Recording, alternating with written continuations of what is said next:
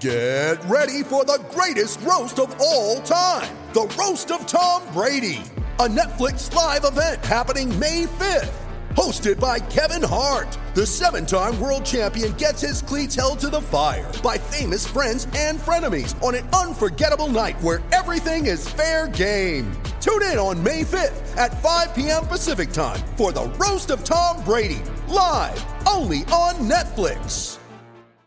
Mom deserves the best, and there's no better place to shop for Mother's Day than Whole Foods Market. They're your destination for unbeatable savings, from premium gifts to show-stopping flowers and irresistible desserts. Start by saving 33% with Prime on all body care and candles. Then get a 15-stem bunch of tulips for just $9.99 each with Prime. Round out Mom's menu with festive rosé, irresistible berry chantilly cake, and more special treats. Come celebrate Mother's Day at Whole Foods Market. This is the beverage of the people. It always has been, right? Like it's beer. At the heart of beer is cheerfulness and fellowship and convivialism like uh, so that that's in the that ra- whatever and I'm, I'm excited to hear about it but whatever this is that you've concocted it's in the spirit of beer right Yeah, yeah. so what you boys are Patrice drinking Bergeron. yeah Mostly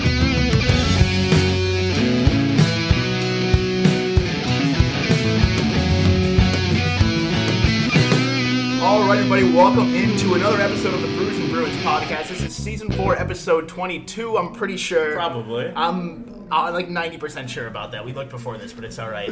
Uh, my name is Cam Hasbrook, joined as per usual by Drew Johnson. We are a The Hockey Podcast Network podcast presented by Bruins Diehards and Pride Diehards and sponsored by DraftKings. We've got a special one for you on tap here tonight. We are down at the beautiful Bissell Brothers Brewing Company here in Portland, Maine on Thompson's Point, right here in the Brickyard, joined by the one and only Peter Bissell. How you doing, man? oh good thanks to uh, thanks for coming down happy to be here happy Yeah. to have you guys in the building let's go Yeah, we could Let's not be more excited, Yeah. man. I mean, we've talked about, uh, especially coming here, because uh, as we'll get to, this is genuinely one of my favorite places to come in Portland. Oh, thank As you can so see much. the Yeah, thank I you so also love much. your Yeah. merch. It's which had we're the gonna get hat into for a while, even before Yeah. we started talking to you. This So. isn't- This isn't just sucking up, so. yeah but yeah, no, it's it's been it's been excellent, and uh, you know we'll we'll get into some brewery stuff here in a sec. But um, first of all, for people who don't know you and maybe aren't local, do you want to kind of give us a little bit of a background about you and about kind of what led you to start the brewing company in the first place? Sure, absolutely. Be happy to. Uh, so we are actually in our tenth year of operation. We will officially turn ten in December of 2023. So,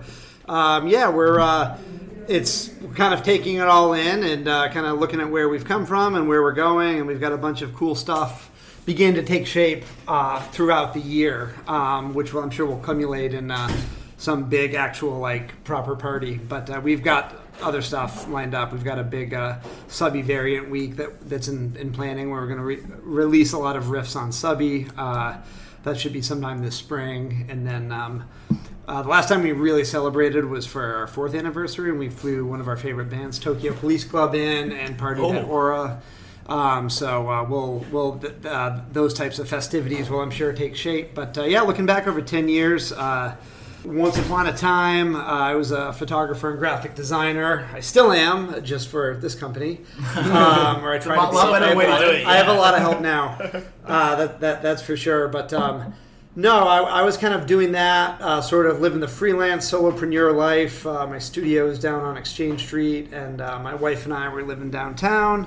Well, I guess she wasn't my wife then. Um, man, the years the years keep coming. Belated congratulations. Uh, thanks. and um, uh, so my brother, so I was in this kind of like marketing and graphic design world, and learning how to promote myself and my work, and uh, kind of already in the trenches. I'm older than my brother, so my brother was still in school at uh, Farmington, and he was homebrewing a lot. He actually really he came to live with me the previous summer. And lived in the house with me and all my friends, and we were all in restaurant work and worked at a uh, restaurant called Great Diamond Island out in Casco Bay. That's actually where I met my wife, and it was like you know a summer movie type thing. You Yeah. know, we were, uh, you'd get off the boat with like 400 bucks cash in your pocket, and just it'd all be gone. yeah.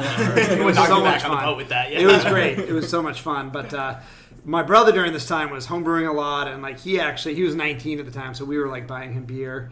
And um, uh, my, my roommates were like, "What the fuck is this kid doing?" Like our kitchen was just like a, a, a mess of a laboratory um, with uh, these stovetop homebrews, and um, you know Allagash White was really formative for him at the time, and just kind of being not yet being able to go to breweries. Well, we'll get to that because you know we were kind of part of that taproom revolution and Yeah. that sort of on-premise switch. But uh, the seed was sown in uh, right around Thanksgiving 2011.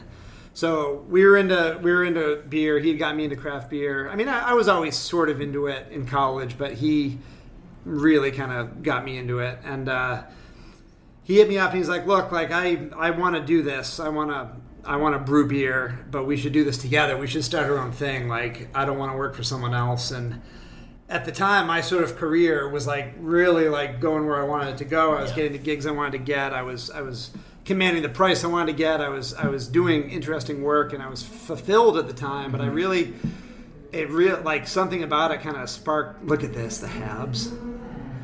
Oh yeah, we got Oh, the yeah, uh, we we got mention that, yeah. we got the Habs and Bruins suck. on right They suck so bad They right now. I feel bad. They're a legendary team, but Yeah, uh, no, it's like I, yeah, yeah. This, Yeah. Hopefully, this goes the way I think it's going to go. but um, I, it really, it sparked something in me because I, I saw the potential for this to grow into more than just like because the work I was doing, it was limited to like the hours in the day. Like it was the work that I could produce at the time. yeah. Um, and I saw even then, you know, we really did not know what we were getting into, but I saw the potential for this to grow into something bigger than the two of us. So that was when the seed was sown. Was like around Thanksgiving break, 2011.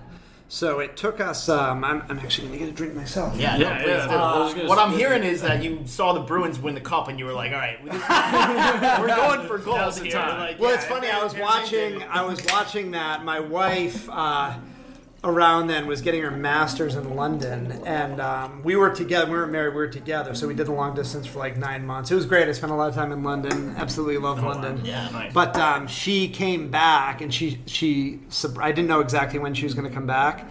Um, and she came into my apartment at the time, and we were watching the final uh, that year. So it was funny. Uh, she burst into us watching the final. Um, again, that feels like yesterday.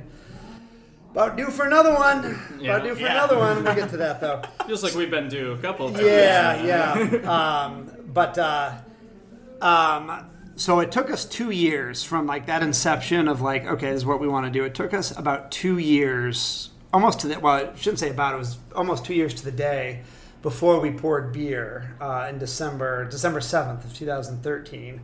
And those two years were really formative. I learned more in those two years than I ever did in school. Yeah. Like it was even at the relatively small scale that we started at, um, which I, well, I'm getting ahead of myself.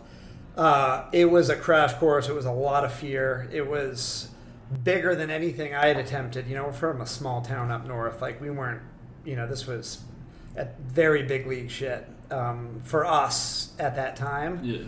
and we but he had this recipe you know that he kept refining the substance and uh you know, I was building this brand, and we were just, you know, it felt right. You know, like it was hard, and there there were setbacks, and again, that we're starting from scratch. We Yeah. it wasn't like our parents were industrialists or anything. Yeah. Like you know, we we, uh, we were really starting from from base, and uh, but we learned that I look back at those two years as some of the most formative of my life. And we launched with the substance, which still doesn't taste like any beer that, that I can name. Uh, but at the time, there was nothing. It was in a world by itself. Yeah.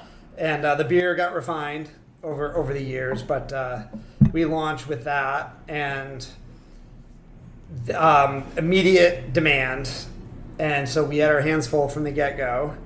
And then in the spring of the following year, we got the tap room open. So I don't know. You guys probably never made it out to the original spot, No. right? Yeah. so I've this is a few years. um, a brewery incubator area um, right across the street from Allagash. It's called One Industrial Way. It's still the the legend lives on. It's still you got Foundation, Yeah, which opened right around right when there, us. right? Yeah. Yeah, yeah, yeah. Foundation opened right around when we did. and Austin Street opened on the backside of the building. It was one of these light industrial buildings that so many breweries start in, not just in Maine, but all over. And um, uh, there were these two little, I mean, like the, the two little front rooms, because these buildings were designed for like auto mechanics and, and things like that. So there was always like a little front office room. I swear to God, it was no bigger than this area that we're sitting in right now. But we went through the wall, and those two front rooms became the, the tasting room. So that was a little bit of an afterthought after just getting the brewing production up. But uh, the canning machine came in in February of that year, and that was a whole other. The can was the other thing. So Marshall Wharf was a brewery. It's now closed, but they were the only ones that put out 16 ounce cans in Maine at Really? the time. Yeah, That's And- crazy to think And it was now. like a really I see 'em cool all the start. place, yeah. They were like uh, they were up in Belfast. I was really inspired by them. They were very raw and gritty. Uh, David, the founder, like I, I, I really liked him and was inspired by him. And the beers were uncompromising. They were big. The, the, the one beer called it was called Cant Dog. Um, it was like some railway terminology or like logging terminology, but uh, it was big. It was like eight percent, mega hot bomb, um, and and you couldn't really get the can. You know, Yeah. like you they were very small batch, and they come into beer cellar every now and then, and um, so.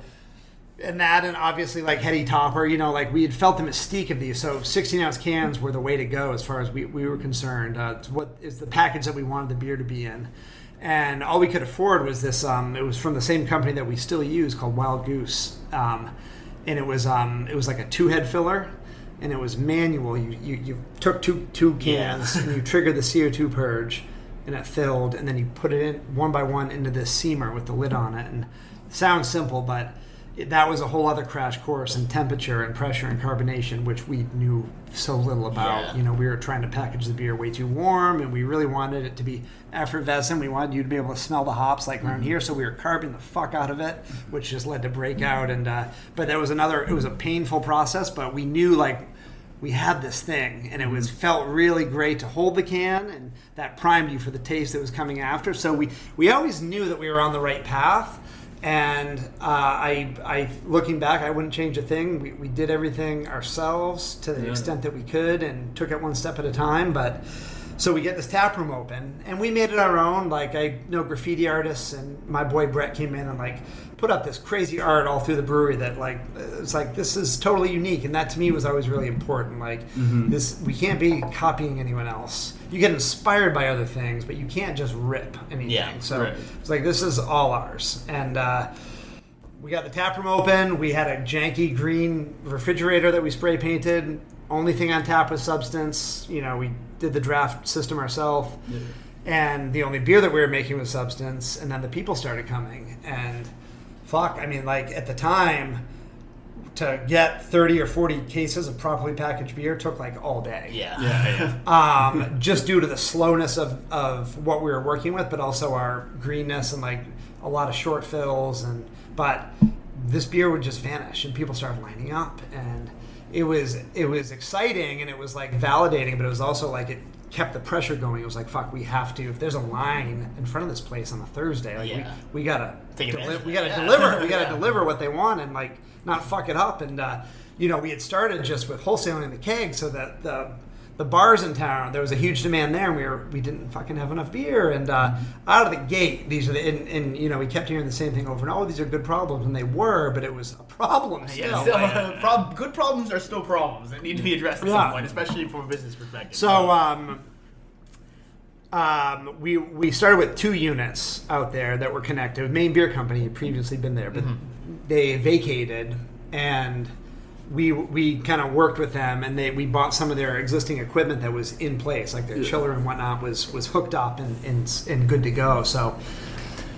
Again, you would not believe how little we knew about the equipment at the time. It was so like when the equipment started dropping, it was yeah, very nerve. that inspires me because I bought one of those home brew kits and I was like, oh, this is gonna be pretty easy. And then I started reading through the directions. I was like, oh my god, there's so much. And that was for like little the fucking like Amazon one. Yeah. so like, I can't even imagine. Yeah, but it's good beer to know that I was beer and brewing. to a pro it's, as well. it's um, it's very democratic because you can't really cut any corners. Yeah. You know, brewing on the stovetop. There, are, you can grab efficiencies, and, and now here.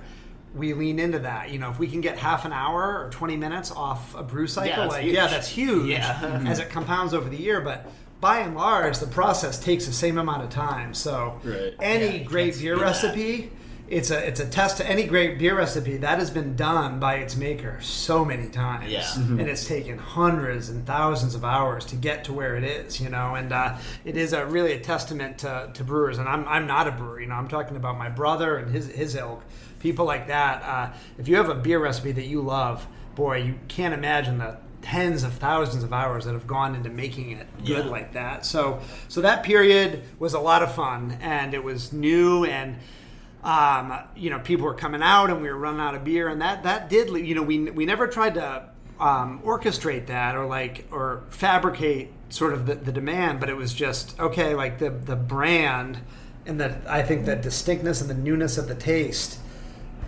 put us in this predicament where for nine months, Baby Genius was our second beer, and we didn't fuck with that for ten months Yeah. until we're like, okay, like everyone needs to like we need something new.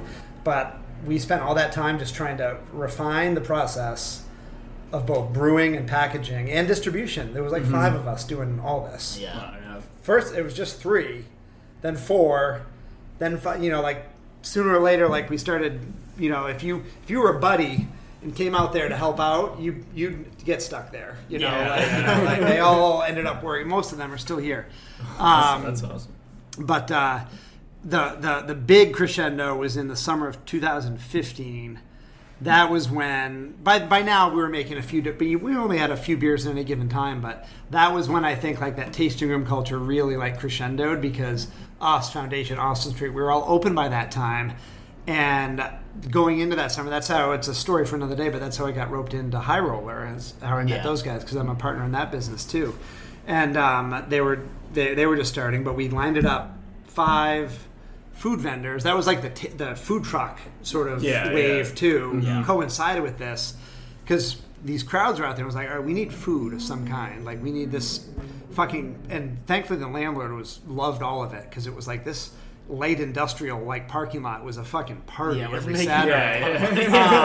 um, and um, so we had food. We, we lined up food. So that that summer it was a different food truck of the five that we worked with every day. We were op- only open five days of a week at the time, and kind of standing back and looking at this like shit. This is crazy. We were selling at the time. It was ninety percent of the beer was being sold on premise.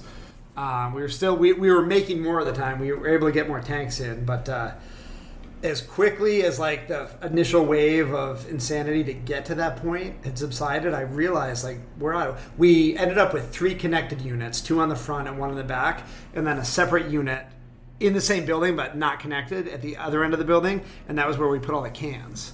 Because that's something that a lot of people don't tend to think about. It's like those cans come by the truckload. You need to have a place to put them. empties. Yeah. You can't just order like a few cases worth. Like they come in a fucking tractor trailer, and that shit needs to go somewhere.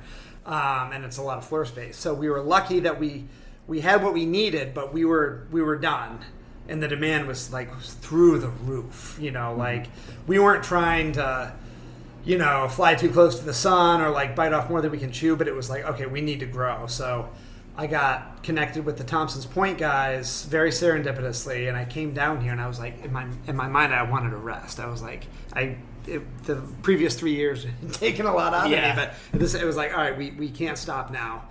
So I came down here again. This is like early 2015 came down here. This whole building, and I lived in Portland for a long time at the time, and I this whole area was just like a wasteland. I never knew what it was. Yeah. I, I glanced at it occasionally from the highway, but Train stations here. That's, yeah, yeah. Um, that's really all. and uh, well, it's, it's funny that the train station's there because this whole campus, in the at the turn of the cent, like the turn of the nineteenth into the twentieth century, this was like the hub of the Maine Central railway, and in an era where like trains were still used for Yeah. passengers and freight way more than they are now. Yeah, yeah. So this was like the hub of the biggest railway in Maine. This was a rail car repair building. Um, so I toured it. The whole building was open. There was none of this. It was just like a shithole. Um, but the brick was nice. It was a hundred year old building, or it was built in like 1903, so over 100 years old. And all the original beams, like that beam's 1903. All the, the big beams out there, it's all 1903. And Kind of awesome. That's sick. I could see. I was like, boy, this this could be cool. Um, and we we took a gamble, and that was a whole other designing this and. Uh, um, but it, you know what? They delivered. We get- we we got the whole thing, and then the other thing that was like, okay, we need to.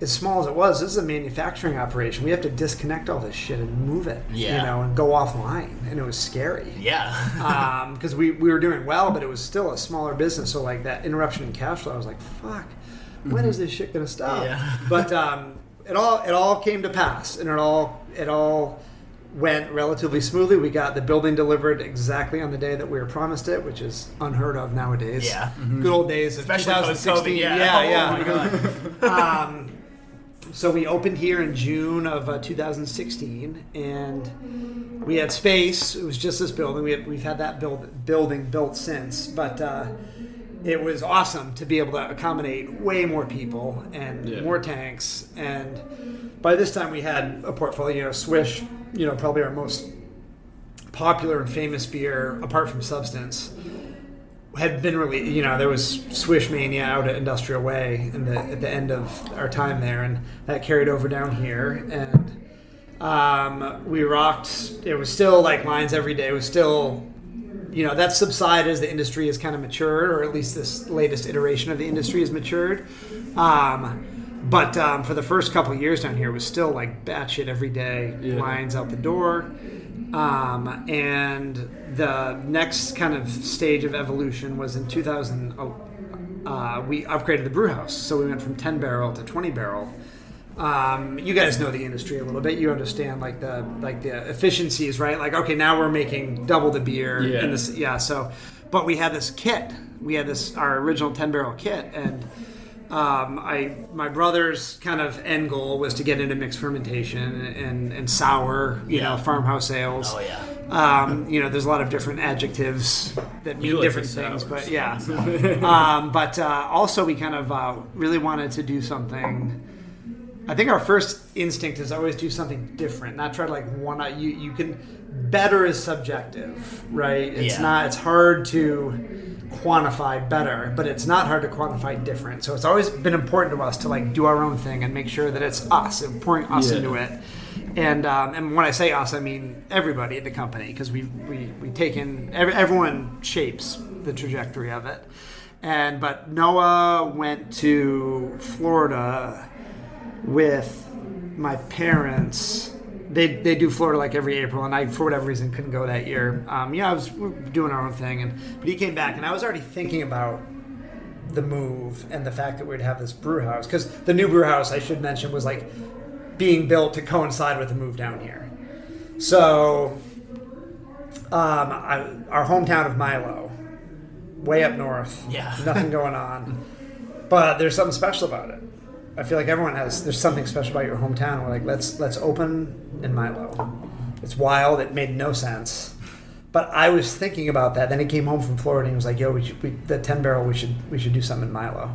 And I was like, "Dude, I was thinking the exact same thing." like, hell yeah. so um, that was a surreal. That was the next kind of arc was to shop for property in Milo. And the cool thing about doing something this batshit is like up there, built like stuff is sold for a song compared to Oh yeah, yeah. So there was this former, when we were growing up, it was a snowmobile service station and dealership located on the International Snow Sled Trail up there, which goes all the way to Canada. And um, we, our family didn't really do that, but it was always like a, a marker to me. Like driving to Bangor was like the city up there. It was like Yeah. 30, 40 minutes away. And like when it was time to go to Walmart or whatever, like there was none of that in Milo really. So like going to the city meant going to Bangor. And coming home, you know, being a, a boy, my head on the window, I would see that Arctic Cat sign and like know that we were coming into Milo. So it was surreal. I had never been in the building when we toured it to buy it, and I was like, "This is this is insane. This is insane." Um, but we got the building, and then the, the Milo arc, Bissell Brothers Three Rivers, that began um, with the building purchase in March 2017, and that opened the following summer, following like July, we opened that, um, and it just it was the right thing to do. Um, our mother in that time had passed, um, so it was like we, we're, we're bringing this back. We're gonna tell the Bissell story. And it did it did serve some financial purposes because you know the, the primary production up there we sell everything that we make here. It's a full tap room. It's very cool. If you're ever in the area, I would strongly encourage love it. It's, it's very fun. here is incredible. Um, we have a huge beer garden. We have a 1920s caboose as part of the beer garden. Ryan Adams spray painted the inside. It's very it's you can do things up there that you can't here. There's no red tape to speak of. We have Right, we have yeah. our concerts up there. Like we have our own stage. Like it's Yeah. you can do whatever you want. Um, so, but but um, it does serve some sort of financial ends because you know we're paying Portland rent down here and it, it all works. But for so many of the beers that we make there, you know these beers nine, 12 months in oak, easy. You know, Yeah. if not more. And I, I didn't really want to like pay rent for the beer to age because Right. the beer's made up there. That one of the primary ingredients is time. So to own a to own the building up there outright and like it's the beer can take all the time yeah. it needs in this area. It's a slower pace of life. There's less. And you, we sell Swish. You know everything that's made here. As I said, it's it's up there. But the beer produced up there takes time, and we've got nothing but it up there. Yeah. So uh, uh, then we acquired the house. Um, the cool thing about Milo is if you need something, you just talk about it loudly at the pub, which is a Pat's Pizza. So I was there, and I. I wanted to do. You know, the, the town, the history of the town is built on the backs of the railroad. You know, it's a Yeah. you know the, the the the middle school mascots, the railroaders. Everyone's grandparents work for the railroad. Um, it's a big part of the culture up there. So I was like, man, like we need to send this up some way. So I, um, we're located right across the Sebec River from the Derby Shops, which in the heyday was literally one of the biggest rail yards in the Northeast. It was a major transportation and commerce hub for rail cargo going between Canada and the eastern coast of the United States. And there are all these old cars over there, like passenger cars from like the 50s and 60s. I was like, I'll, I'll I, I went in them. You can go in them, and we talked to the people. And yeah, I'd like to get one of these over here. It would take a lot of work to refurb the inside, but I was talking about this shit loudly at Pat's Pizza, and then someone comes out of the woodwork, a, a realtor I, I had known, but her and her husband were rail buffs, I guess, and they had a couple cabooses on tracks on their property, and that's how that shit goes That's out there. crazy, so, um, we had them moved. Uh, the same company uh, that does our rigging for our tanks here, Cote Crane out of Lewiston, and we got this nice caboose on the on the property. The same thing with the house. We in, in those days, I mean, we have a staff up there now, but for some of the specialized brewing that goes on there, it's less it's less r- like regimented than down here. Yeah. Because of the nature of the beer, like here, everything's on a tight schedule. Everyone knows down to the hour how long ferments take uh, with our with our ales down here and our hoppy stuff. But up there it was like, okay, Noah might need like three or four people to help with like a big series of transfers and, and barrel work and brewing for like three days, but once every like three, four weeks. So we'd bring people from up here. Call it's that that was where like the Milo time, like that's an inside joke here. Meant going up, doing work, and then drinking around the fire at the uh, the Red House. Oh, yeah. If need help with First, that. yeah, yeah, we're around. well, first we were like crashing at my father's house on the couch, and he was all fine with it. But after a while, I was like, "Man, we're a company. Like, we can't be asking employees to just sleep on the floor of our parents' house when we come up here." so I knew we needed a house in town. Again, easy, but talked loudly. This dude Barry, who lived in this house right there, another house that I'm familiar with. It's like on the pro. It's hard to describe. It's it's pretty much on the brewery. pro- It's right Yeah. there. It all looks like it's one one compound pound. But growing up, this house is where our logs got delivered for firewood, and it's Spartan looking back on it. But like my father would order the order the wood, however many cord, full logs like this big around.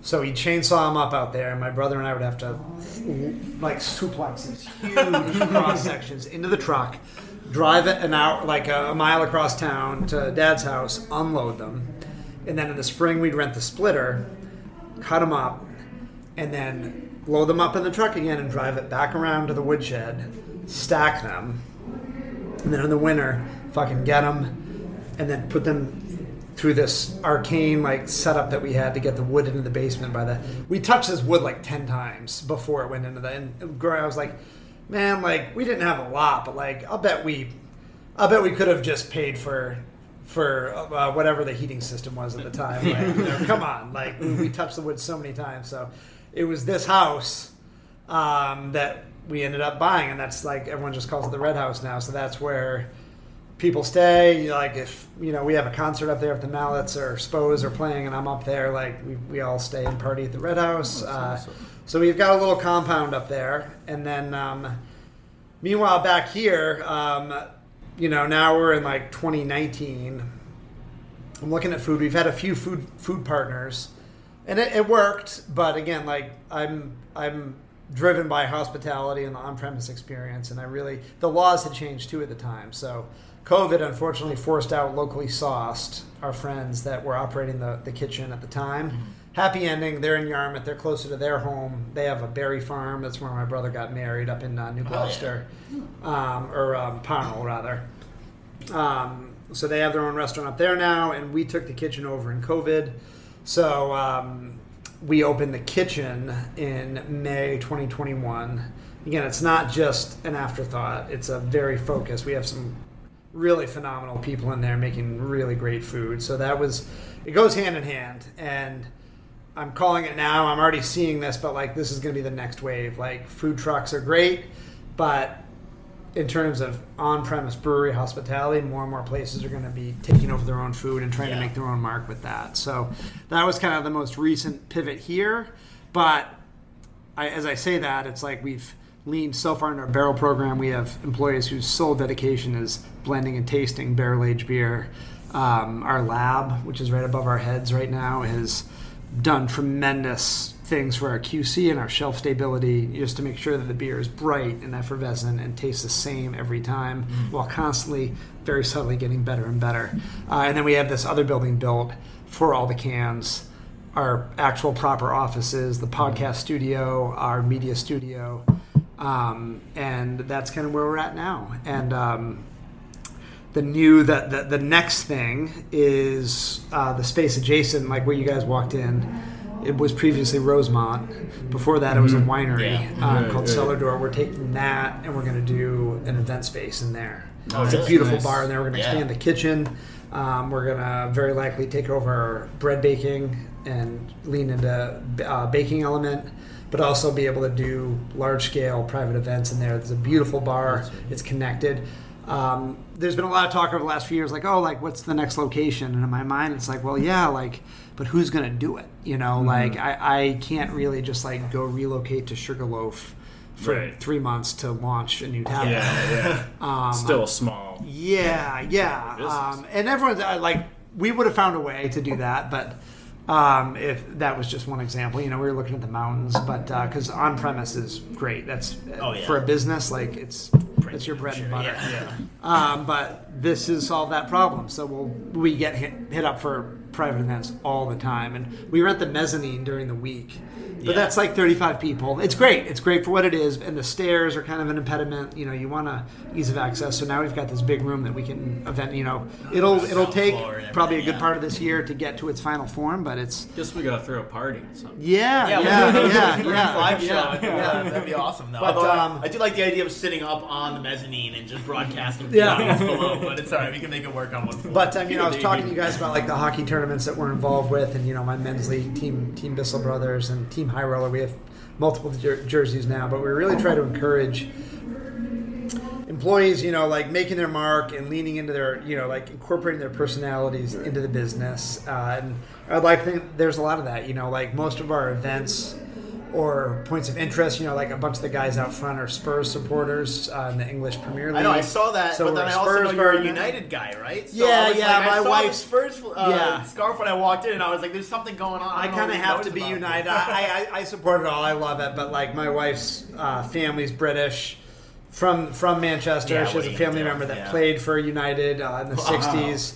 So I, I, I got it. I, Yeah, that, that's that, that's, that's my team. Um, and uh, um, but um, uh, bowling, you know, there's a uh, and there's a big outdoor snowboarding component. You know, I, I kind of lead the charge with the hockey component. You know, our goalie is out there working. Our operations manager is a great player. Um, I just broke with him. I went home to just take a quick break before coming back to meet you guys. So really try to, you know, we make beer and we make food and we make experiences, but to really be unique, you know, we, we really try to be open to individual employee interests and to like foster that whenever we can. We've got beer making programs, the You It series, um, where staff from any department can come with, hey, I would like to try a cucumber lager, you know, and um, it gives them a chance to work with marketing and designing the can label. It um, gives them a chance to work with like our wellness and philanthropy wing to like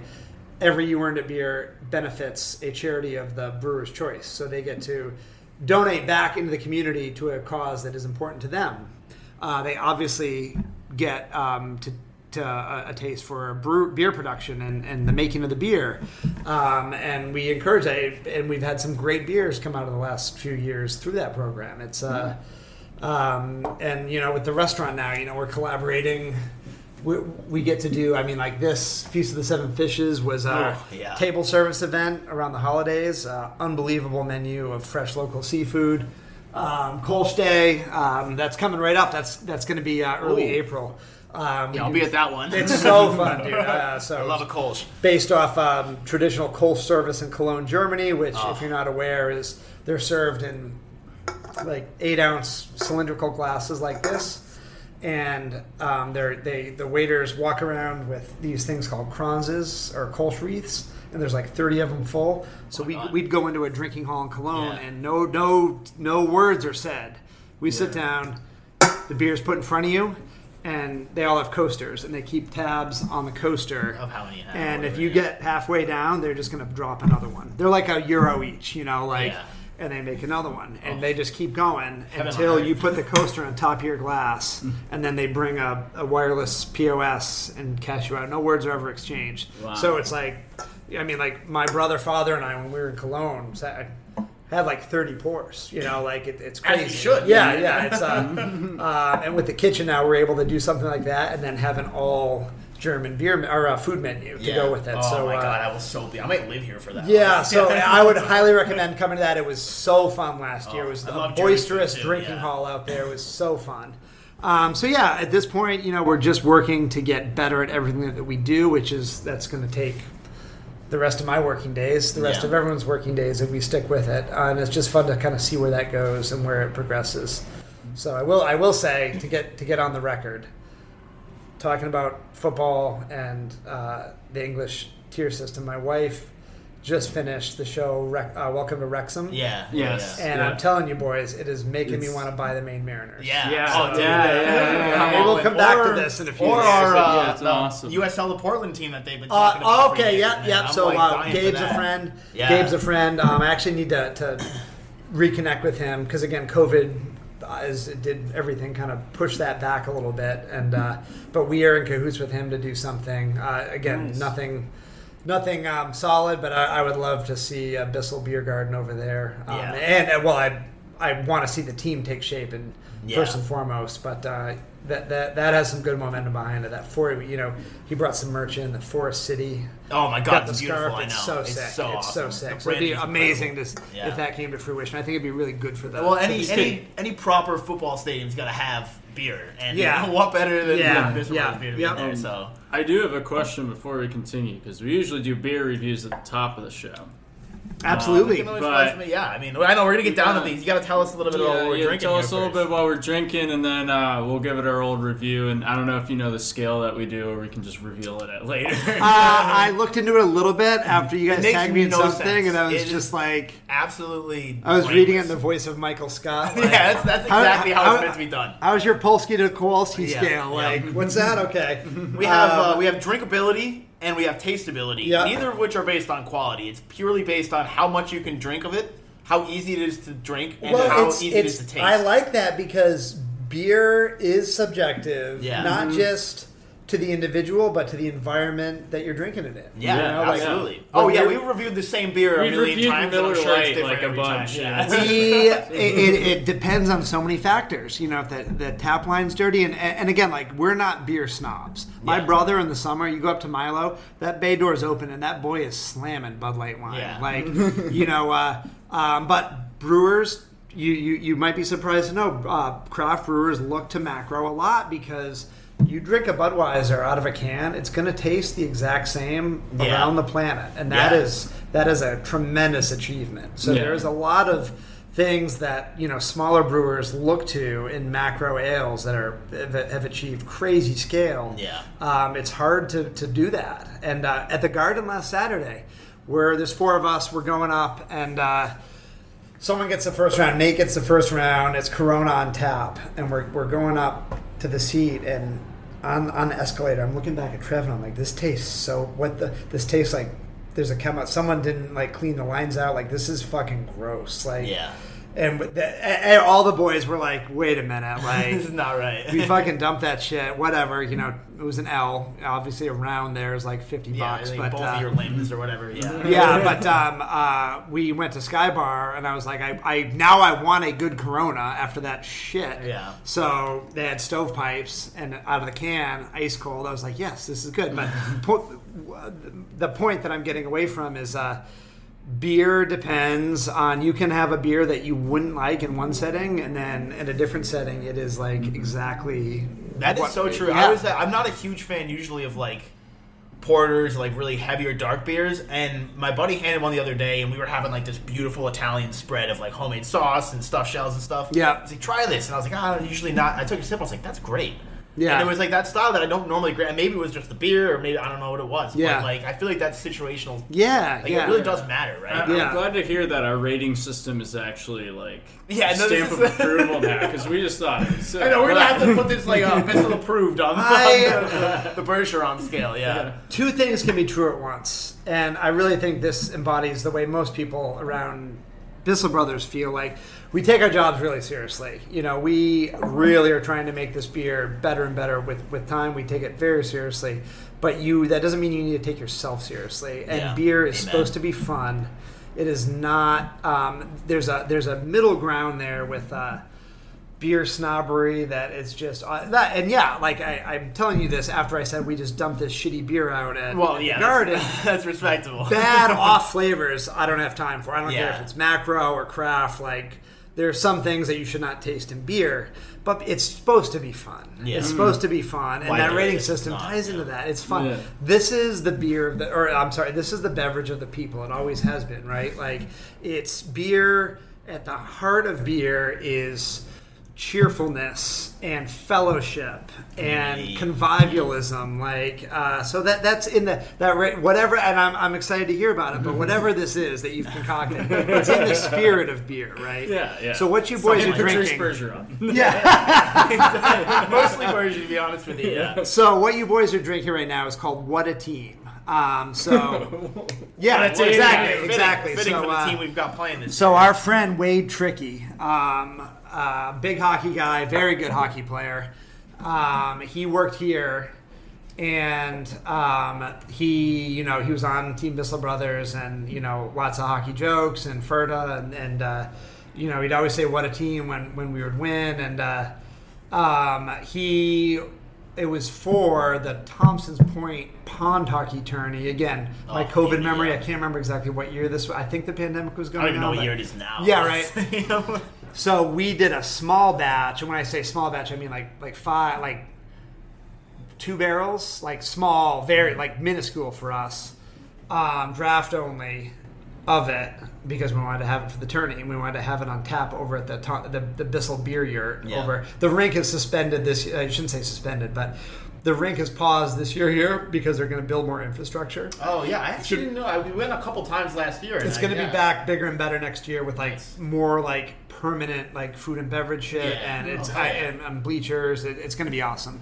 But uh, anyways, yeah, uh, Wade got sick with cancer. Um, flash forward, he, he is he's on the mend. He's I don't think he's quite out of the woods yet. I actually got to check in and, and see how that's going. But uh, you know, the second we heard the news, it was like, oh my god, um, we got to do something. And it was a five minute deliberation. We're like, we need to brew what a team, and and send the send the the, the proceeds to him just because you know cancer is cancer, and Yeah. even if you're gonna get through it, it's gonna be some some medical bills. Yeah. So um, uh, so what the beer is? So that's kind of the backstory. It was and it was put out.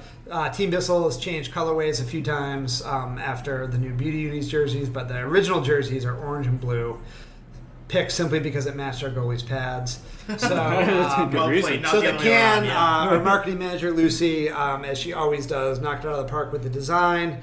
Um, very kind of like sporty, collegiate looking uh, blue. I think the cans have sold out, so I, I can't grab any unfortunately. But uh, um, this is designed after a beer like Budweiser. This is uh, a, a, a what Yeah. you would call an adjunct lager.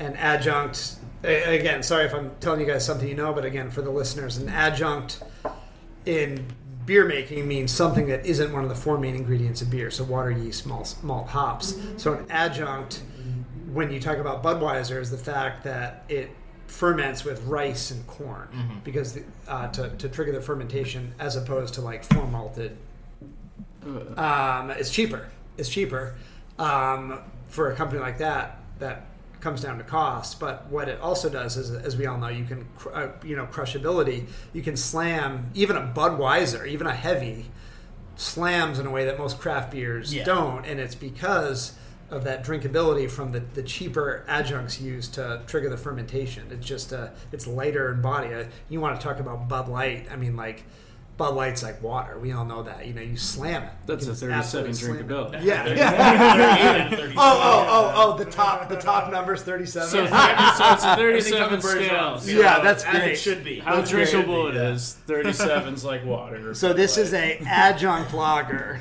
Um, I, I I think it's rice and corn. I'd have to check on that, but uh, a little heavy on the hops. Um, so there's a nice hoppy bite there, but you know it's uh you, you this would like five percent. You know, so uh, keeping in line with like a, a macro adjunct lager like Budweiser. It's definitely a little bit more hoppy, but Yeah, um, yeah. that's that's the spirit of this beer. You know, it's a beer Yeah. for activities, for playing pickup, for hanging out. Something that you can. It's not going to like, like you said, like a, it's not a motor oil stout that you Yeah. can be seated in sweatpants to consume. next to a fireplace. Yeah, it's a big like activity beer. So, um, and we love those beers here. You know, it's Yeah. uh five percent with high drinkability is is always nice. I think that's kind of why I gravitate towards your beers because it has that, and it's it's a nice mix of like.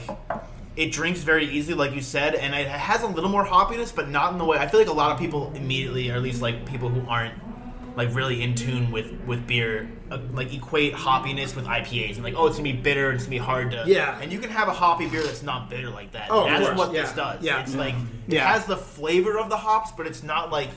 It's like hard to drink. It still keeps that light Yeah. beer Yeah, yeah. flavor, Yeah. or a kind of vibe to it, which is really yeah. nice. So- Another kind of in this grain, another one. We only do it once a year. Um, it's called Dangle, and it's a li- it's modeled after Bud Light Lime, Mm-hmm. m- one of my brother's favorites, and that's It's a good one. that's straight corn. And that comes out right around July 4th every year, and we hand zest the lime. So it is craft. sweet, you know, we don't use, you know, um, essences or you know extracts or anything. No, we get a shitload of limes in here, and it's everyone's side work for a week to to zest. The zesters are right in there. It's funny. zest the shit out of Um, it. and uh, the whole place smells like lime. It's always right in the heat of summer, so it's always welcome. But Yeah. another five percent total slammer. You know. yeah. Um, yeah, you, you need it. You need to have those beers in the summer like that. Absolutely, yeah. And that was kind of one of the things. Right, you want to? Well, I was going to review if you want. Yeah, no, review it up. I'm All gonna- right. So I've been thinking about this the whole time. it's I kinda haven't landed. So uh, tasteability, I'm going to go 33 because it's a Zdeno Chara, and again, that's uh, how strong how strong the taste is. Um, taste is very very good, but how strong it is at of 37. And then drinkability, I'll go.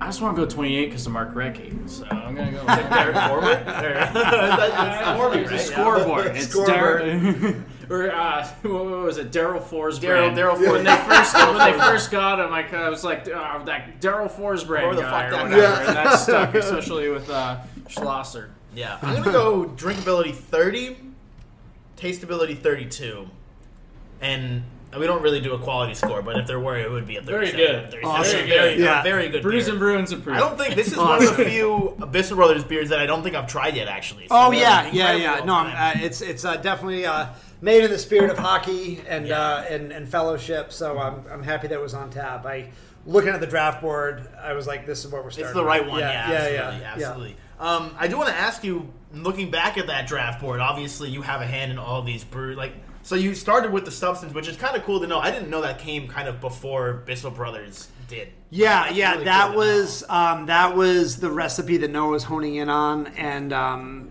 you know, at the time I was like, "But this," even you know, the stovetop versions. I was Yeah. like, "But this tastes crazy." Like Yeah.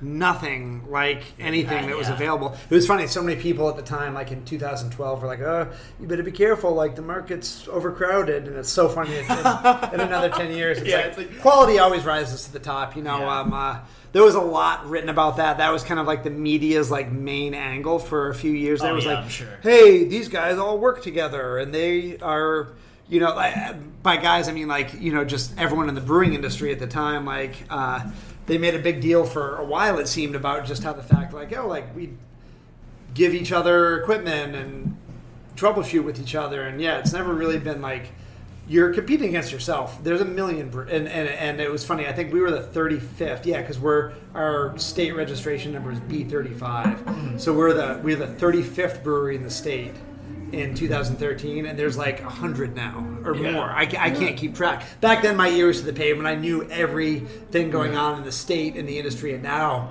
I have no idea. All I know is like Bissell Brothers. Yeah. just all I know is where that's obviously I, I learn about things opening up, but it's like I can't keep track. It's blown up, so it's like well, there's obviously room for a lot more, you know, because uh, um, opening a brewery, we grew bigger than I. and We're not. We're still not that big. We did about eleven thousand barrels last year, um, or no, twelve thousand barrels, um, which is bigger than I ever thought we would get. Yeah. Um, but we're still small compared to Allagash or Maine Beer Right. Company. Yeah. Yeah. Which is Um, crazy to think because but you guys all still these- get around. and Oh, everything. yeah, we were yeah. down So, in Mass before. Yeah. We were in my hometown, Reading, Mass, before Yep. the Bruins game uh, against Toronto. that- that week. yeah, yeah. And I for, do you remember what? Probably not what the name of I it was, think it- but there was there were two Bissell I think they had there. Substance It and was something substance, else. And I, forget had what whatever was. the other one was. So it's funny. Um, I've had a bunch of meetings about this uh, in the last week or so. So Massachusetts has been really good to us. Awesome. Um, they there's a lot of people there that clearly want our beer and are drinking it because we are the number one placement for our distributor craft collective in 2002. I was told. Um, we are on at Gillette Stadium every tap. Yeah. Um, that was tremendous, and I got my eyes set on the garden next. Uh, but no, by and large, uh, we we didn't we were we didn't when we when we began growing to the point where like okay we have beer that we need to move elsewhere. Yeah. Um, we were hesitant to work with Mass. This was years ago, just based on the fact like okay, so many people from Massachusetts drive here. They're Right. all through the tasting room, all through the weekend. Um, we were worried that it would like I don't know just impact that Diminish the you know like Yeah, we yeah, were doing and we still do a good amount of business new york city loves us too and that's new york city is very good to us we've got some great relationships down there but at the time it was all new york i was like oh yeah this is too far to drive Yeah. Downtown Boston's 90 minutes away. Like these people are driving up, you know, like I don't Yeah. want to necessarily like stop them from doing that. But it's all shaken out fine. Uh, Massachusetts has been an unbelievably great market for us. Uh, and, we- and we're still choosy. It's not just here, put this anywhere. Yeah, um, yeah. You know, like especially on premise, you know, we, we try to visit all our accounts. You know, we've got relationships with Row 34 um, is was kind of like our first connection, just because Susie, the, the beer buyer there, is very much into the scene and very much a, a beer connoisseur herself. And, and the restaurant, it's not. I think they just started doing liquor, but it's mainly just been it's it's a beer and seafood and oyster place. Um, so that was kind of like our first, and we're you know we've got a great relationship with Trillium and. Uh, Oh yeah. um, you know, we kind of uh, obviously on different paths, and then being in the Boston market, you know, they, they've gotten um, they've got all these locations, and there's just more people. Uh, but we started similar similar at similar times. Uh, you know, we've kind of dovetailed with them. Uh, a couple of, of their top guys wanted to. I think they were happy in their jobs, but they just wanted the Maine life. They wanted to raise their families in Maine. So we got Paul Upham as our production manager, and um, uh, his good friend Zach is the owner and operator and brewer of uh, Bellflower. In, Oh, uh, really? Yep, Yeah, yep. yeah, so they uh, um, uh, best friends, um, both both you know key brewers at Trillium, production managers, all that, and they. Uh, um, but they wanted they wanted to live in Maine, so here they are. But uh, no, we, we all have that history together. And uh, um, JC at Trillium's a friend of mine. We've we've uh, yeah, it's uh, so so Mass has been really good for us. And again, like we we we didn't not want to do business, but we were just worried that it would like I don't know destroy something. But Yeah. it's It feels like you probably did the opposite. You could probably like, "Hey, it's the first yeah, time there, and they're yeah, like, "Oh, too. they're in Portland. We're going there anyway. Yeah, Let's go to kind yeah, of do that thing." But yeah. That's interesting that you mentioned that though, because Chris, our third co-host, who could not be here because he's in San Diego, Yeah. wasn't. Yeah, he, to ask he's about not whether- dedicated enough. Yeah, Yeah, he didn't flight. want to fly out for some reason. I Yeah. told him we get a couple Yeah. free beers, but um, but he was he wanted to ask you about like whether that kind of relationship with other breweries was collaborative, competitive, somewhere in between. But it seems like it skews almost entirely toward the collaborative side, which is the sense that I've gotten from. I know you have like the Maine Brewers Guild or whatever. Like, there's all these kind of associations and stuff. Yeah, yeah, right? Like, um, yeah. You know, it's um, uh, I'm a competitive person, and I really want to. I'm. I'd like to think anyway. I'm. We're, we're, I'm always pushing myself and the team to reach further, but that's not. We're competing with ourselves. Yeah. You know, this isn't like Coke, Pepsi. yeah. You know, these aren't two. There's no like other. You know, like I, and, and not to get too nerdy with economics and finance, which I am a nerd with. Like, so the concept of the long tail in economics is like, okay, you have you know like legacy mega brands, Dodge or uh, uh, Ford, Chevy, Coke, Pepsi, Apple, IBM, these like giants that we think of that up until relatively very recently, like, okay, like it's Coke or Pepsi, there's no other choice. But really, the long tail, if you look at a graph, like here's Coke, here's Pepsi, these two kind of compete with each other. They they do like what's the word I'm looking for? Um, anti-competitive shit rather than focusing on making their own product better. When you get to that monolithic point, that status, you have to like work at like detracting from the other. It's the right? Democrat Republican politics. Yes, of course. tangents, Yeah. right? So, like, um, yeah. so on a, uh, on a graph, you have these two big front ones, and then or a receding tail of smaller and smaller pies. Yeah. uh, and that represents the long tail. But really, all of those together represent a bigger share than you know A and B. Yeah. Right. Um, and um, you know you could call it like the fragmentation of, of commerce but now in 2023 i mean that's most things um, most businesses and industries have splintered into a million di- di- uh, little different things and the really cool thing about that is that you can it's like embracing weirdness it's embracing individual like nicheness you Yeah. know like uh, you, you see it all the time in beer certainly in restaurants you get you know 30 years ago it was uh, just the american bar and grill right a menu with like 40 items everything under the sun like all mediocre but that Yeah. was how things worked at the time now you've got the most niche restaurant concepts possible and they find their customers and the customers love them and they tell their friends the people in their spheres of influence that like you know all right you went to a I trust your opinion. You went you went out to eat somewhere that and had a great time and you and I are the same, right? Like we we know each other's wavelength and you say, "Hey, I just went to X restaurant like fuck it was so good. Like you have to get why this Yeah. X dish like okay, that you just did the most effective type of marketing that Oh, any business can ever Yeah. hope for. Mm-hmm. It's not putting an ad in the paper. It's not trying to one up like come on down to Bissell Brothers. We're better than Maine Beer Company. You know, like that stuff doesn't really happen anymore. Like if someone did that, they'd just be laughed at by Yeah. everyone, right? including Like- consumers at this point. yeah, especially in yeah, right? yeah. Like, so there yeah. really is no like. There's no one like. Um, this sounds kind of silly, but it's like there's no brewery that I'm like, oh, we need to like take these guys down. Yeah. You know, there's none of that. So it is beat colla- their hockey team. It, it is, yeah, it is super one, collaborative in that regard. Um, that being said, like uh, um, we collaborated, and I was like out in the scene a lot more in years past. You Yeah. know, like as the business grows and as I grow, like I have a family, I have another business.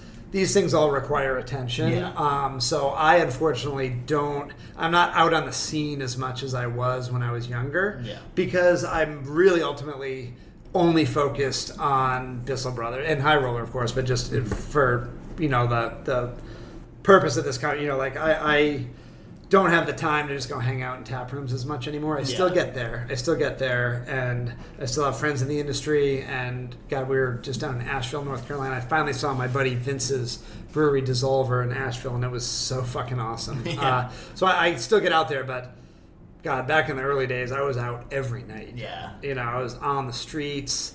The, you know, getting the word, like I knew what was up. I Doing knew all the consumer players. research. Yeah, yeah, yeah. Yeah, yeah, Um, so, but we still collab. You know, we're uh, we are collaborating with Bellflower and Milo. Um, we have a Forest and Main collab. Or I think that's come out down in Pennsylvania already. Um, what else is on the docket for collabs? We're collaborating with Schilling, a great lager producer Yeah. in New Hampshire. They do a wonderful job, and we know we know them. They're great people. Um, so we're still we're still doing it, but it's just a little bit more formulaic now. Yeah. Um, a lot of the work is done ahead of time, uh, but it is important. Um, we have friends overseas. I haven't, you know, we we've collaborated with Northern Monk in Leeds, England, a lot. Uh, we got to get back over. That was all pre-pandemic. We got to get back over there. Tyler Adams. Um, so Brandon yeah, Aronson. yeah. So, um, but but by and large, yeah. There's no no one's big enough, you know. To that's for these big breweries that you read about. Like, Yeah. uh, it's not a life that I would want to have. Yeah. Um, you know, it's uh, but there, you, you know, it's it's two things can be true at once. Like we are very competitive, but it's with ourselves. Mm-hmm. You know, I, Yeah. I there are sometimes when I go on a tear and I'm looking around here, all I see are I feel like all I see are problems to be solved. Like Yeah. fuck, like man, we need to do this. What are we doing? What are we doing? It's never like, oh my god, we need to curtail Maine Beer Company's Yeah. distribution. It's like playing Yeah. golf with your buddies, right? Like it's competitive, but you Yeah. you want to beat your own skill. You don't care how the guy next to you is Yeah, doing. Like you want to yeah. beat whatever you did last week or yeah, it's very right? Inward looking. Yeah. Um, but I don't know. Like sometimes people in the industry will be like, "Hey, we were really inspired by you, you meaning Bissell Brothers doing this or that." And what are you still doing here? Working. Oh my dude. Tax season. Oh my god. Can I jump the pod?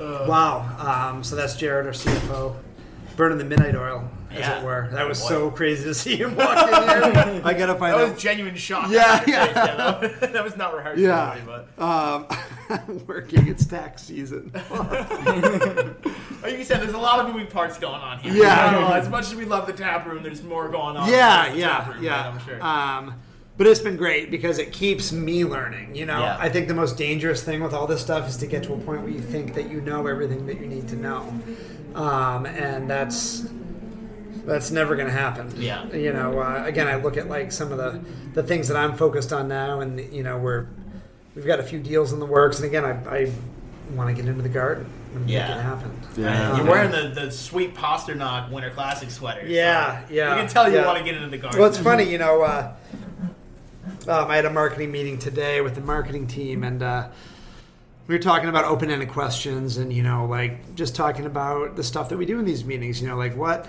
that dopamine release. You know, we, we sell elective. Nothing. We're not a gas company. You know, Yeah. like this isn't. We're not utilities. Like this is all elective stuff. You know, like this. No one needs anything that we're selling.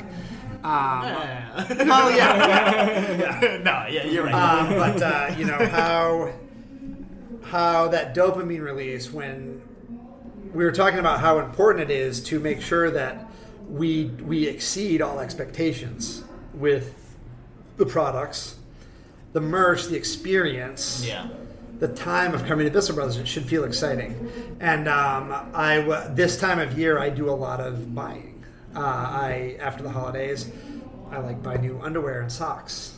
I for the for the year. sale, yeah. I like.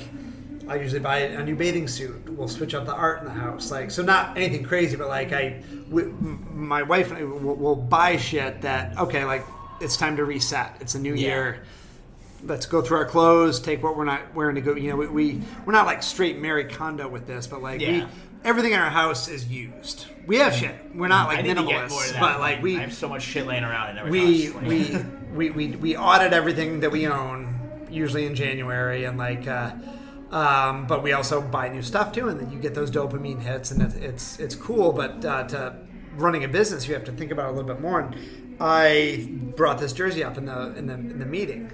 Uh, we are at the game. I was supposed to go to the Winter Classic. We had tickets. Well, I, I my buddy Trev, his stepfather works for Nissan, and gets tickets, and he was like, "We have four. Like, do you and Vanessa want to come?" And I was like, "Fuck yeah, this is sick." So I lined up. My father and his wife were going to babysit. I was like, "This is great," but he only ended up getting two. Again, no, it was no one, no one's fault. It was a corporate things, thing. yeah. Uh, a lot of hands were in the pot. Nissan's fault. A lot, yeah, a lot, a lot of hands were in the pot. So and I was like, fuck. So, but I knew that we had like the next weekend, like the Leafs game. So I was like, whatever. But I'm getting a Winter Classic jersey. So Yeah. we get in to the pro shop, and I was like, I hope they have them. And they did. And I got one, and I mean it's like 220 bucks. You know, it's like for a piece of clothing, like it's pretty pricey, but it like the felt like this is like Oh, they're timeless. sweet. They're sweet. They're so sick.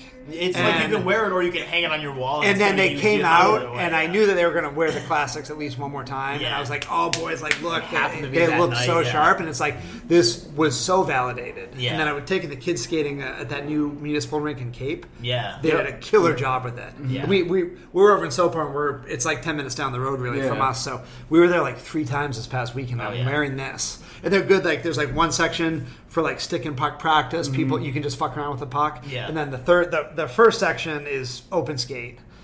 The middle section is like stick and puck, but no games. You just like work Yeah, on skills and shit. whatever, yeah. And the, and the furthest one is like just pick up. So you can, it's it's it's loose. A lot of places are strict, you know, like but Yeah. like you can fuck around with a, a stick and puck there. So I had this on and like, um, it felt fucking awesome. And I was getting complimented. I was like, man, this I'm looking for any excuse to wear this jersey. So the the expectations fully like match reality, you know, and like Yeah. it's uh, oftentimes it doesn't. We all know when that happens when you're let down by a purchase or an experience it sucks Yeah. and with all the options that we have available right now it can sometimes mean like okay that that customer's not coming back Yeah. they might not say fuck you on the way out but they're going to vote with their dollars and their time Yeah. the two things that are most precious to everybody and i can't believe there's no goal yet it's crazy how Yeah, are the Habs, how are the Habs doing this yeah I know. It's um, so uh, yeah you know uh, this is their Stanley Cup.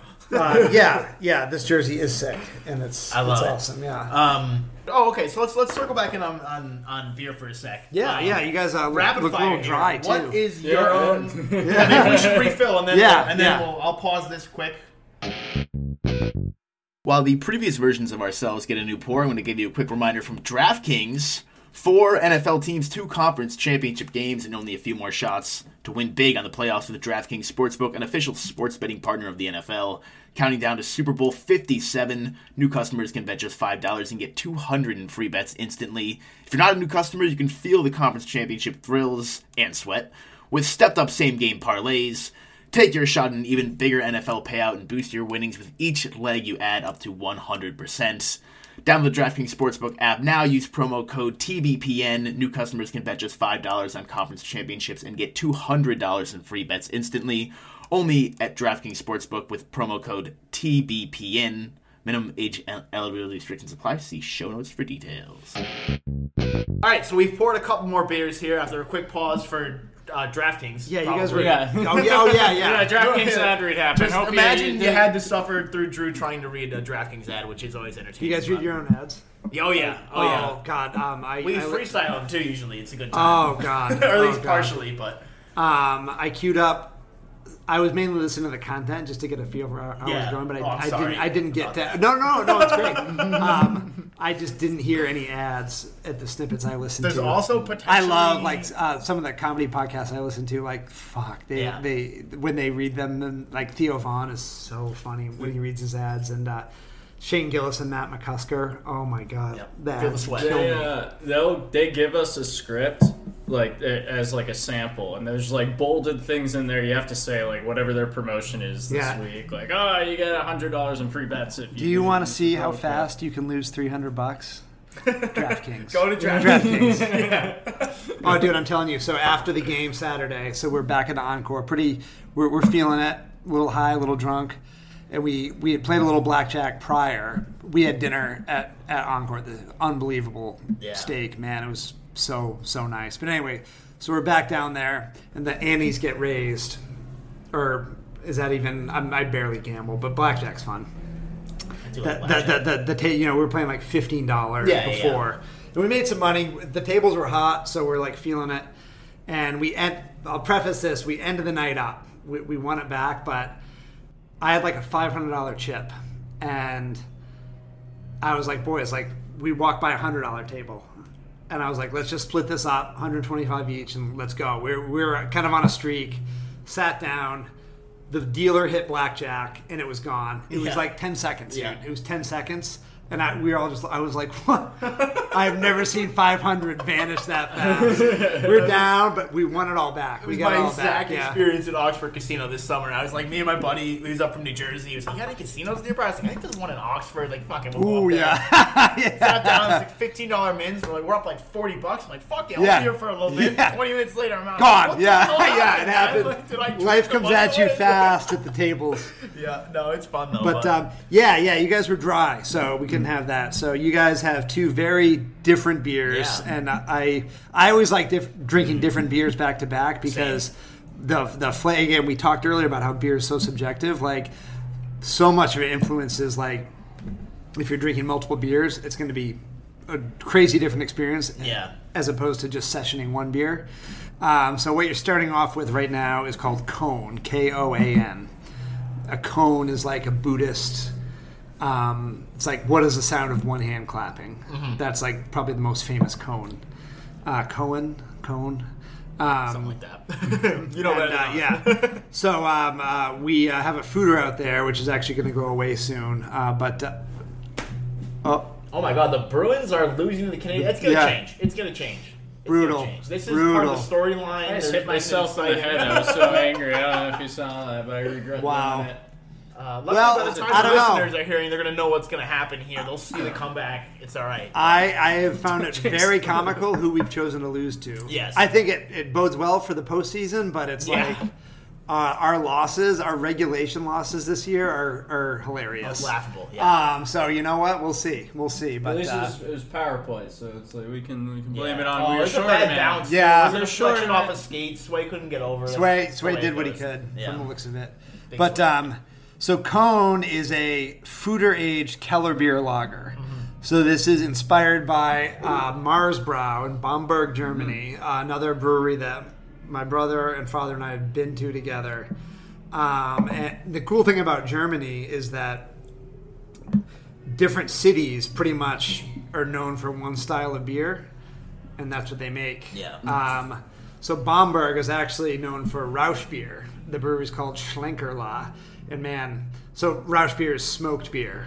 So Mm-hmm. it's like, like think like liquid bacon. Yeah. You know. Uh, so we went to Schlenkerla, and this this is like some hereditary shit.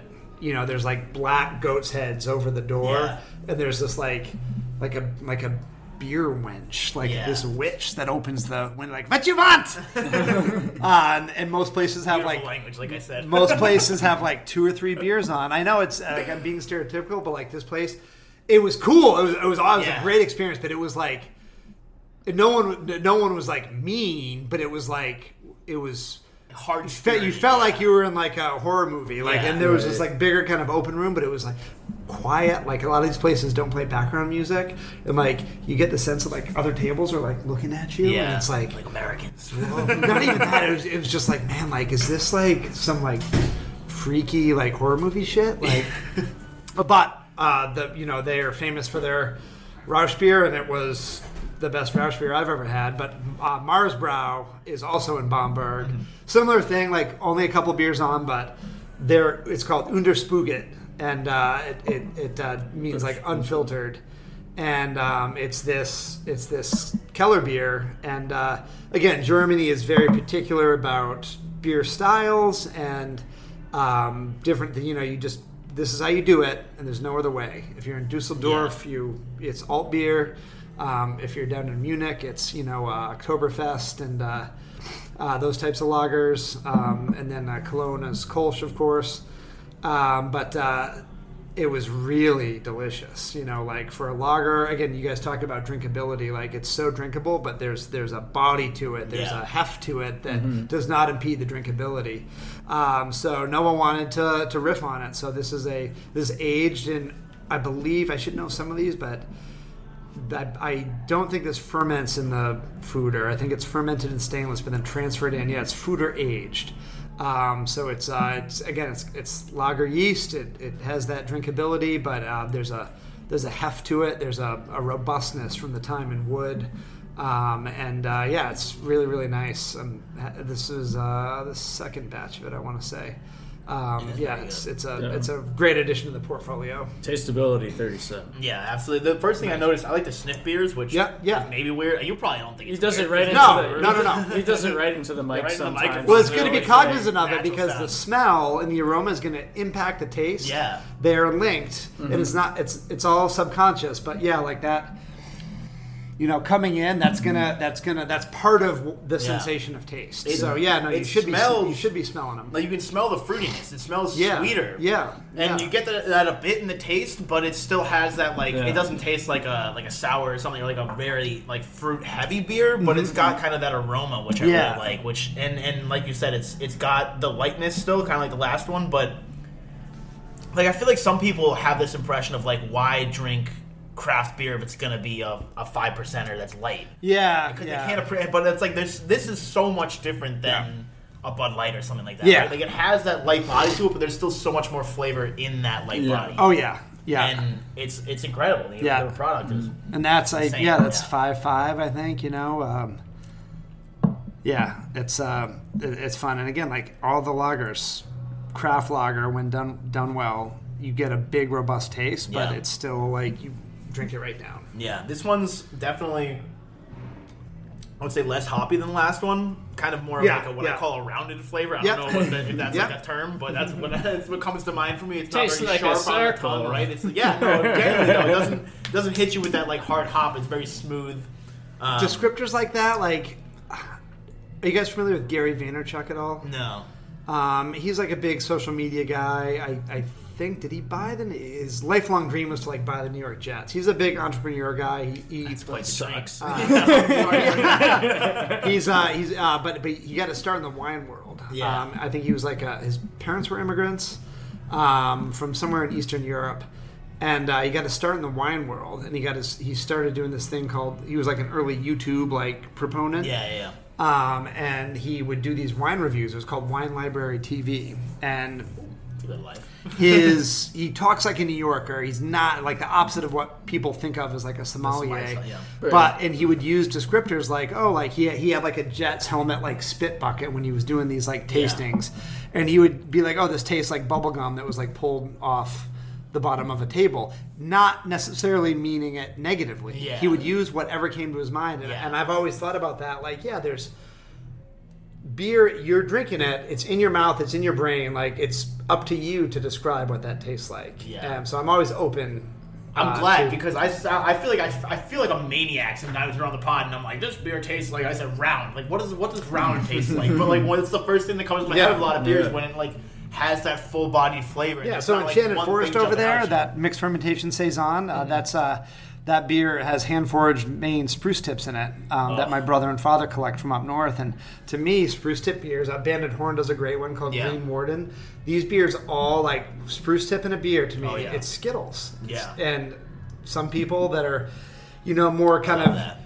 you know, BJCP, Cicerone leaning, like w- would scoff at some of these descriptors, like because it's you know some people want things in a certain rigid playbook, Yeah. and to each their own. Good on you. That's why That's- we don't I really. feel like that's not the we don't play in that world Yeah. much. Like Yeah, yeah. to me, it tastes like Skittles. Yeah. and it's a tree branch, but I, I and it's that's what I taste, and uh, other people have confirmed. You know, it tastes candy fruity, and it, it's it's that's what I get, and I'm not crazy, and that's the taste. I'm that I glad you said it. that too Yeah. because I when I first moved to Maine and I like really started investing in the craft beer scene, I would go down to Bow Street Beverage. Yeah. And they have that huge fucking craft beer wall. Yeah. And I would always say to my like my friends, my brother, I'm like, I feel like I'm in a candy shop because they have all these amazing beers and of course like the labeling and stuff and all Yeah. the canning is all like bright. It feels like you're in a candy shop again as a kid. Yeah. And, like and I equate it to like yeah, I still drink the Miller Lights and stuff, right? But like, you don't always, like, you want to sometimes go out and get yourself something that's special, right? Yes. Mhm. And going out to get craft beer is like candy Yeah. shopping. It's Yes. like, what am I gonna get that's like this- gonna give me that dopamine rush that you're talking about, right? Yeah. The A hundred dopamine percent, rush. What's gonna give me that? Yeah, there's this place in Bridgton too. I also want to shout out Gastropub. They have a big wall. Yeah, we went there, actually. Oh my Yeah, god, yeah, yeah, yeah, yeah, yeah. My man Oh. Will, like that place Yes, is yes. great. That place Yeah, is they're- great. Uh, they're awesome. And and that was a convenience store and Mm-hmm. a gas station. I think the pumps were in They- until re- they relatively just- recently. They took yeah. them out Yeah. like uh, right before the pandemic. Yeah. I, inter- I, I uh, But that wall in there, they've got some great picks, and it's like Yeah. it's so cool. Yeah. Mm-hmm. it's so cool because they kept that, even though it's an on-premise Yeah. restaurant. That's their beer selection Yeah. for on-premise mm-hmm. in glass. It's so cool. Yeah. It's so cool. I love They that. also have the local sodas and stuff too. Yeah, they're not yeah. drinking. Yeah. Right, but the experience, you know, like the, these these little tales that you boys are alluding to right now, like it's so important. And I think anybody that, that has gone down any sort of path in craft beer has these. I, I think back, we went, so me, Noah, and Seth were going to get this going. You know, Seth was our first employee. He went to Farmington with Noah. He was very, they all, they, they worked at this place called Ron's Market in Farmington, another like hole in the wall, like general store type place with crazy craft beer. You know, like I love those places that the 7 Eleven in Kittery was another one. Like, it's a 7 Eleven, but whoever's managing this shit was into craft beer because. Yeah, they got a ton Um, of shit, yeah. But um, in summer of 2012, we or summer of 2013, we had like secured the financing. Um, we financed the brewery through a mix of private investment and a bank loan, which we didn't have any assets at the time. So we like we did the we raised the money first, and that was a whole that was like an applied MBA to do all Yeah. that. Like it was uh, again, you, I talk about sure. that time. Like I learned more in those two years than I think any other period in my life. Yeah. Um, and then we le- we were able to once we had raised that we were able to leverage that into the bank loan, and um, it was all said and done. We were celebrating like okay like it was also like nerve wracking like okay we need to do this now. Yeah. But the three of us took a trip to Waterbury, Vermont to celebrate. And uh, if you don't know, Waterbury, Vermont is the home. Well, it's they're in Stowe now, but it was the founding home of the Alchemists, which um, produces Heady Topper, um, one of the first like white whale things. And their story is crazy. It was the Alchemist was first a brew pub in downtown Waterbury. Waterbury is like the size of Milo. Yeah, but they have a couple like world class beer bars. Uh, Vermont's just different like that. The It's a wealth awesome and state. culture is like spread Awesome out state, throughout yeah. the state. The one you know? New England state, for some reason, I've never been, and I'm I know, like that's a big crazy. skier. It's number two. wow. I haven't It's been. number Yeah, two. yeah. That's Maine's good. number That's good one. because you have that to look forward to. Yeah, it's great. yeah, yeah. It's I great. have it. It's it's yeah. I Yeah. have a lot to look forward to. So, I'm gonna um, start telling people that when they're shocked I haven't been Burlington, there. hell of a city. So the Alchemist started as um, this this brew pub um, on the, like the little main strip there, and then I can't remember the name of the storm, but it was um, I think in 2011. It was one one of these weird storms where Vermont got flooded. It was a hurricane Yeah, that like you know mostly it Sandy? affects the lower. I I can't. Or- Yeah, it might have been. I remember because New York, where I grew up, got hit too. Yeah. Yeah. mhm. But um, they got smoked, and like their brew pub was in like four or five feet of water, Damn. and they got it figured out, but they pivoted, and they were they had Heady Topper as a beer, Yeah. but they pivoted, and John, the John Kimmich, the the owner founder guy, was like, we're gonna we're gonna can this, mm-hmm. and they pivoted to 16 ounce cans, and it just blew up, and back then. I had had can people had you know this was like big white whale stuff. I had had them, and at the time there was nothing. It still is a very distinct mm-hmm. beer. It's a wonderful beer, but again, you look back ten years, it's like okay, there was nothing, nothing that tasted even close to this. Yeah. And we went, and I remember. And, and now, what used to be the Alchemist, the brew pub, is now a, a gastro pub called the Prohibition Pig. Again, worth the drive. It inspired the food. It just like really good beer food, decadent Yeah. stuff. You know, like really uh, over the top smoked meat and um, uh, comfort food. My mouth's watering. Sounds amazing. Um, and again, like Waterbury is this tiny little strip, but they there's that. There's the Pump House, I think, is the other place, um, and then um, uh, Blackback, uh, which is like a, a fly fishing Yeah. reference. Um, and he moved. Rick Binet, the owner of that, moved to Portland and opened King's Head, and then Mashtun. So that's the Oh, guy. really? Yeah, yeah, yeah. Okay, yeah. But all these, you know, Hill Farmstead, all this stuff that at the time was like there was nothing like it anywhere on. on there we go. There we go. There we go. Taylor Hall is go. a Boston brewer. There we go. I love There how we we go. all noticed on the replay, not the Yeah, actual. yeah, Oh, I come on, come on. There we go. The Yeah. tie game. One, one. It know Took being down He needs one to it, nothing though. to the He Habs. needs it. He's, uh, he's been a little slow lately. I, The Habs are- Taylor Habs- He's been streaky, but Yeah. he Yeah. is a Boston Bruin, and shouts to him being involved in our charity Boston somewhat. Yeah, that's true. That's true. Yeah. Shouts to.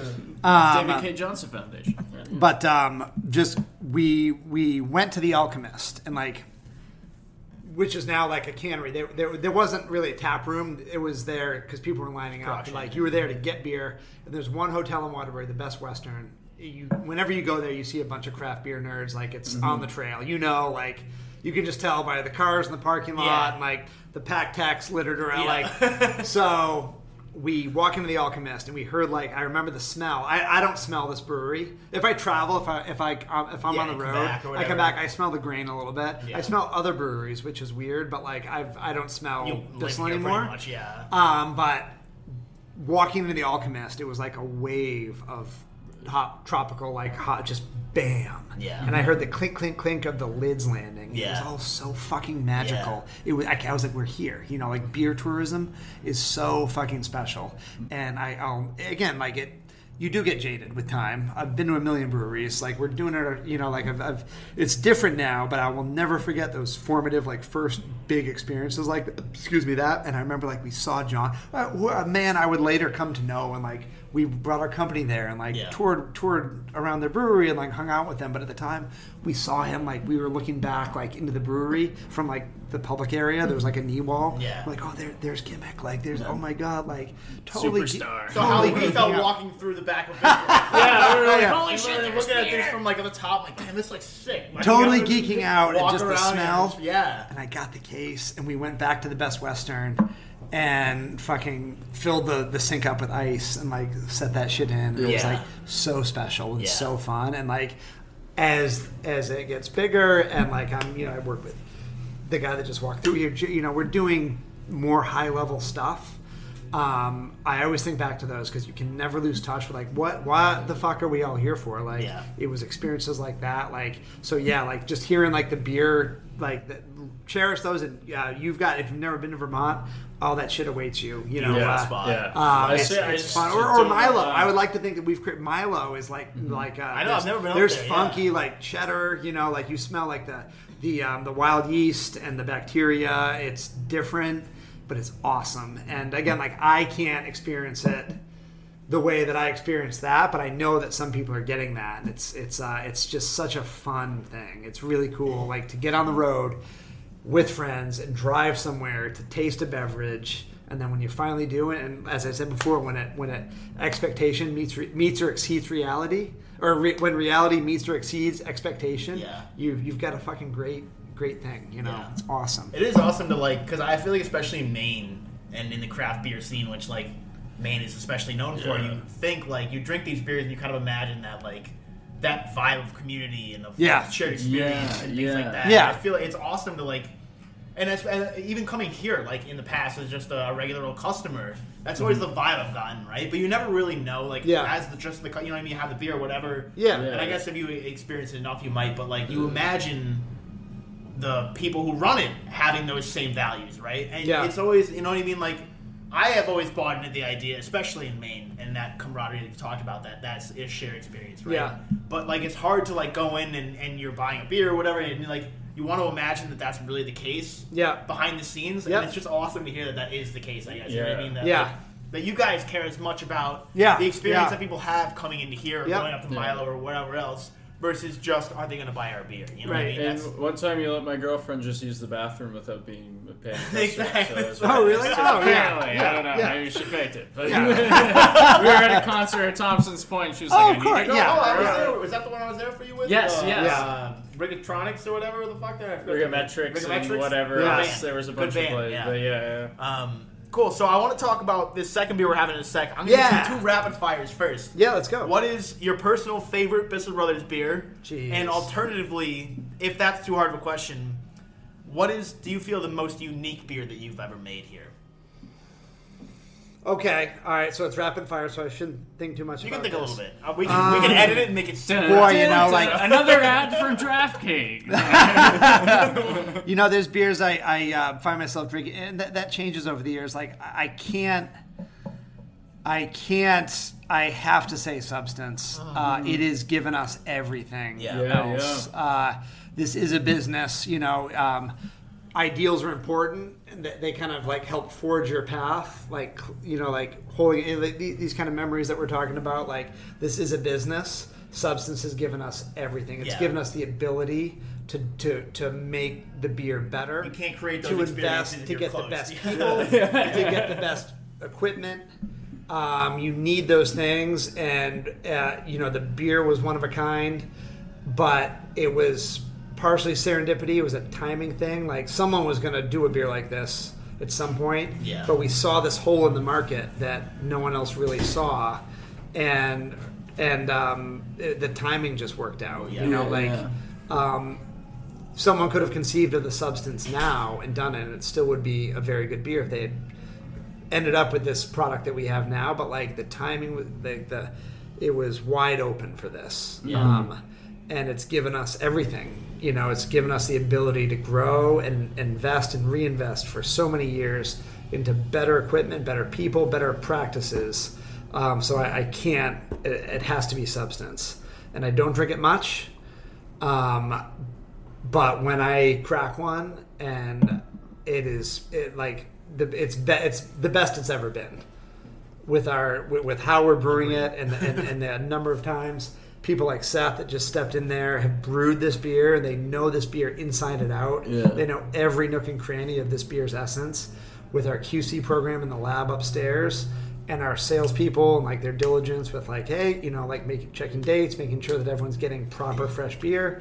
It is just awesome. So I, I almost by choice like don't have it much because when I crack one, it's like, this is Yeah. so good. If Christmas what- were every this day, is it wouldn't be Christmas. Yeah. Same thing Yeah, with the yeah. substance. I feel That's that, awesome. Good Um, reason too. I Yeah, love yeah. that. So, I love so that. substance has to be my, my favorite Bissell beer. Um, it really is. Um, and then the second question. Most Unique. unique. And I don't know. I, that's a tough one. I'm sure because, like you said, you know, the, the whole We've- privilege we've- that you you have draw is inspiration. We've done some weird shit. Um, we Or if you want to throw out a few, that's fine. You know what I mean? It's just I'm always interested. in Or we just did a beer. We did a beer row. this summer. Um, so we have a, another uh, beer program here called Something of Ourselves. It's Mm-hmm. all it's uh, uh, all the females. All the, it's all female designed, brewed, marketed. Um, so it's um, all the girls get together, and it's um, each something of ourselves is different. Mm-hmm. It's again, it's it's their whim. It's like kind of what they they, they want to kind of see through.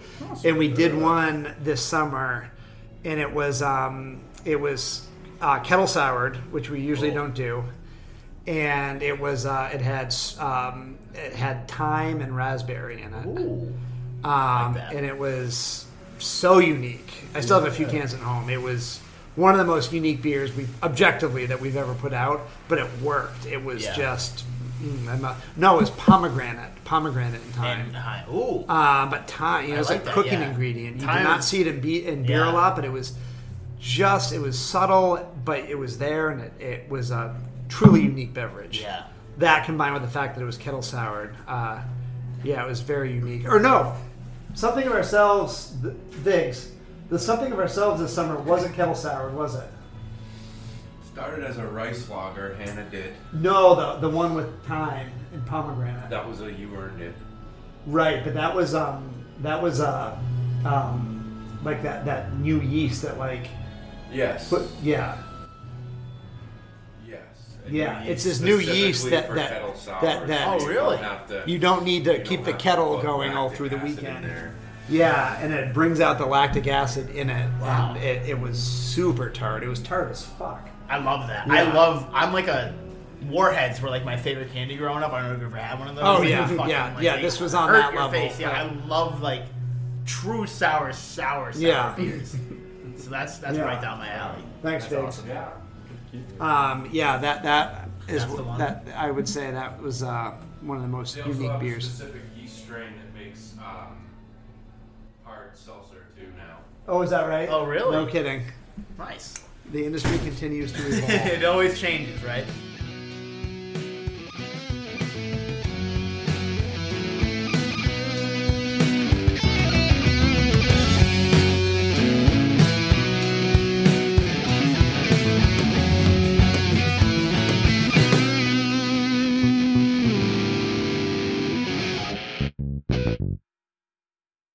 Thanks for listening to part one of our interview with Peter Bissell of Bissell Brothers Brewing. You can find them at Thompson's Point uh, in Portland. You can also find them on Twitter at Bissell Bros Brew, and you can find Peter on Twitter at P Jensen Bissell.